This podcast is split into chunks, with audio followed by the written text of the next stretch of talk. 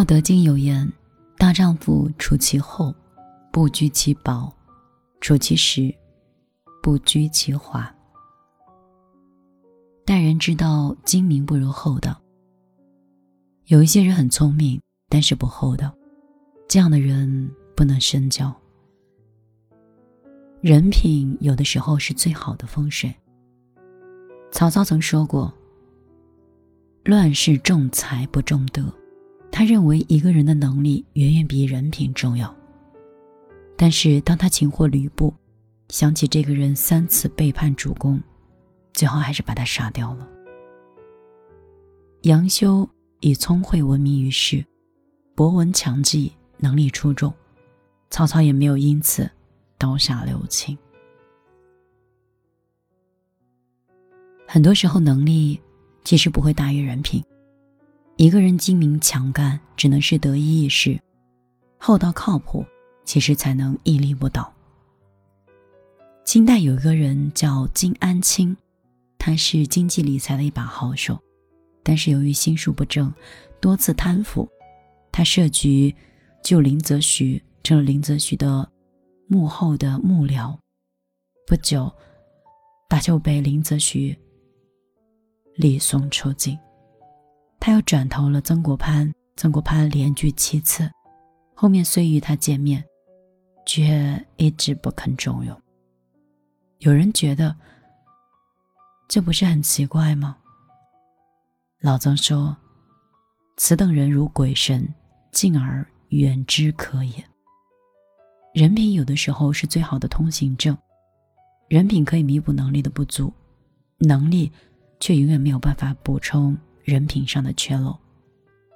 一个人心术不正，尽走歪门邪道，那就没有人愿意相信他，因为终究不会有什么样的大出息。厚道很多时候是一个大聪明，一两重的厚重大于一吨重的聪明。人算不如天算，有时候算计的越多，失去的就会越多；计较的越少，那失去的也就会越少。俞敏洪在北大念书的时候，他每天都会在宿舍打扫卫生，帮着全宿舍的人打水打饭，无言怨言。别人都说他傻，他却说。都是同学，计较那么多干嘛？等他创立了新东方，同学纷纷从国外回来帮他，有钱的出钱，有力的出力。他们说：“就凭你给我们打了四年的水，我们也料定你不会让我们吃亏的。”凭着同学的支持，新东方越做越大，上天终究没有辜负这个厚道的年轻人。古人说：“重剑无锋，大巧不工。”斤斤计较的人一事无成，厚道大方的人才能得偿所愿。吃亏是福，不计较的人才能收获信任。保持厚道，才是最大的聪明。人厚道，天不欺。易经讲：“厚德载物。”一个人的宽容厚道，才能承载他身上的责任和福报。上天是不会无视这样的人，更不会亏待这样的人。东汉的时候，皇帝在除夕夜给大臣们赏赐了一群活羊，但是羊大小肥瘦都不一样。对于如何分羊，大家意见不统一。有人说抓阄，有人说杀分去吃掉好了。此时甄宇站出来说：“不用计较那么多，随便取一只就好。”说罢，就牵了一只最小的走了。大家纷纷效仿，羊很快就分完了。皇帝知道之后，对甄宇另眼相看，不久就把他提拔为太学院的院长。《红楼梦》里，王熙凤放高利贷，逼死尤二姐，她机关算尽，最终是生死道消。而她对刘姥姥的那一点宽容，在贾家败亡之后。则是救了自己女儿的性命。人厚道，天不欺。一个人的算计和宽厚，上天都是看在眼里的。喜欢算计的人，终究会为自己的精明付出代价的。而他是厚道的人，是早晚可以受到上天的眷顾的。晚上好。这里是米粒的小夜曲，我是米粒，很高兴今天能准时的来到我的直播间，也能准时的来到我的节目当中。我最近在跟小自己 快十岁的侄女在一起共处了三天，后来发现，在我二十岁的时候和他二十岁的时候。原来有那么大的一个区别。小孩子会赶着赶着，让你觉得你变成了一个大人。当你看着他的时候，也会想，那个时候的我，是什么样子的人呢？说到精明跟厚道，其实我觉得聪慧和精明这是两个词儿。有的时候有些事情我们已经看懂了，也已经看透了。大智若愚，凡事留一线。这些自古以来的老话，其实都很有它的深意。有时候明白一个道理，也知道里面的权衡利弊，但是我们可能还是会选择一个对对方好或更厚道的做法。以前的时候，我妈跟我说。如果有一件事情要做一个选择题，一个是对别人好，一个是利己，那这个时候，你要选对别人好的事儿，因为以后你对自己好还有机会，但是你对别人好，如果没有做到的话，你内心会觉得你自己不是更好的自己。所以古文我读的没有那么多。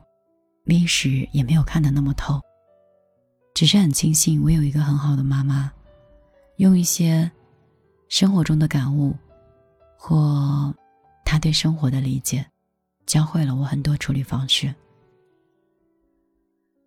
那天侄女跟我说：“姑姑，我觉得你越活越年轻，虽然什么都懂。”我想想，其实很多时候少计较一点。放过过去，也放过诗和远方。就像现在这样子，既平静又安静的生活，每天不需要太多的期待，务实于眼前和脚下。未来这条路，我相信，它会是平坦又明媚的。我希望你也是，不要想的太多。也不需要去回忆过往，只需要把今天此时此刻过着你最想过的日子。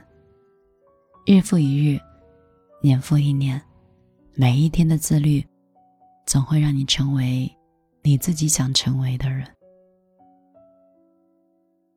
好了，我今天就陪你到这儿，明天继续过来给你讲故事，我们不见不散。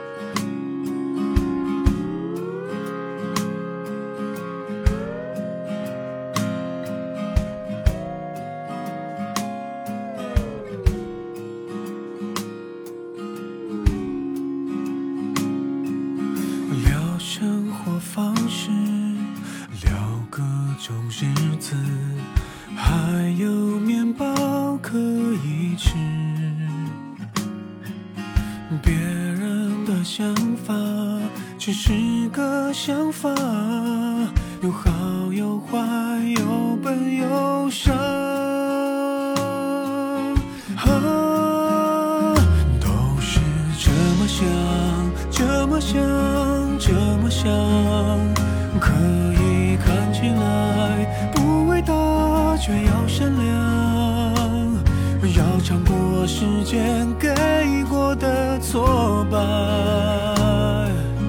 才能够变得坦然，都是这么想，这么想，这么想，可以微笑着自弹自唱，像几个能说话的伴，贫穷的。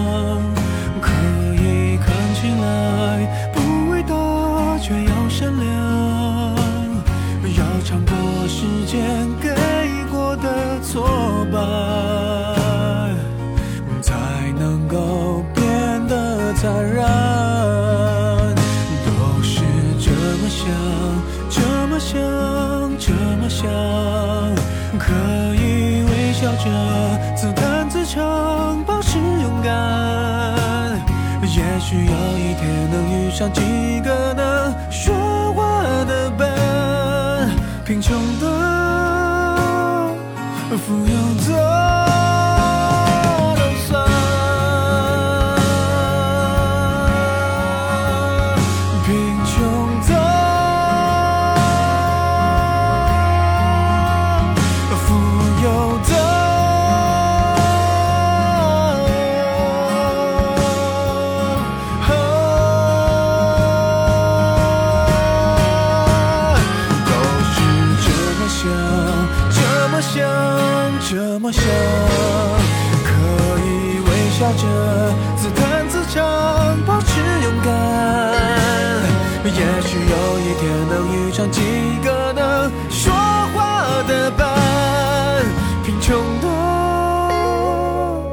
富有的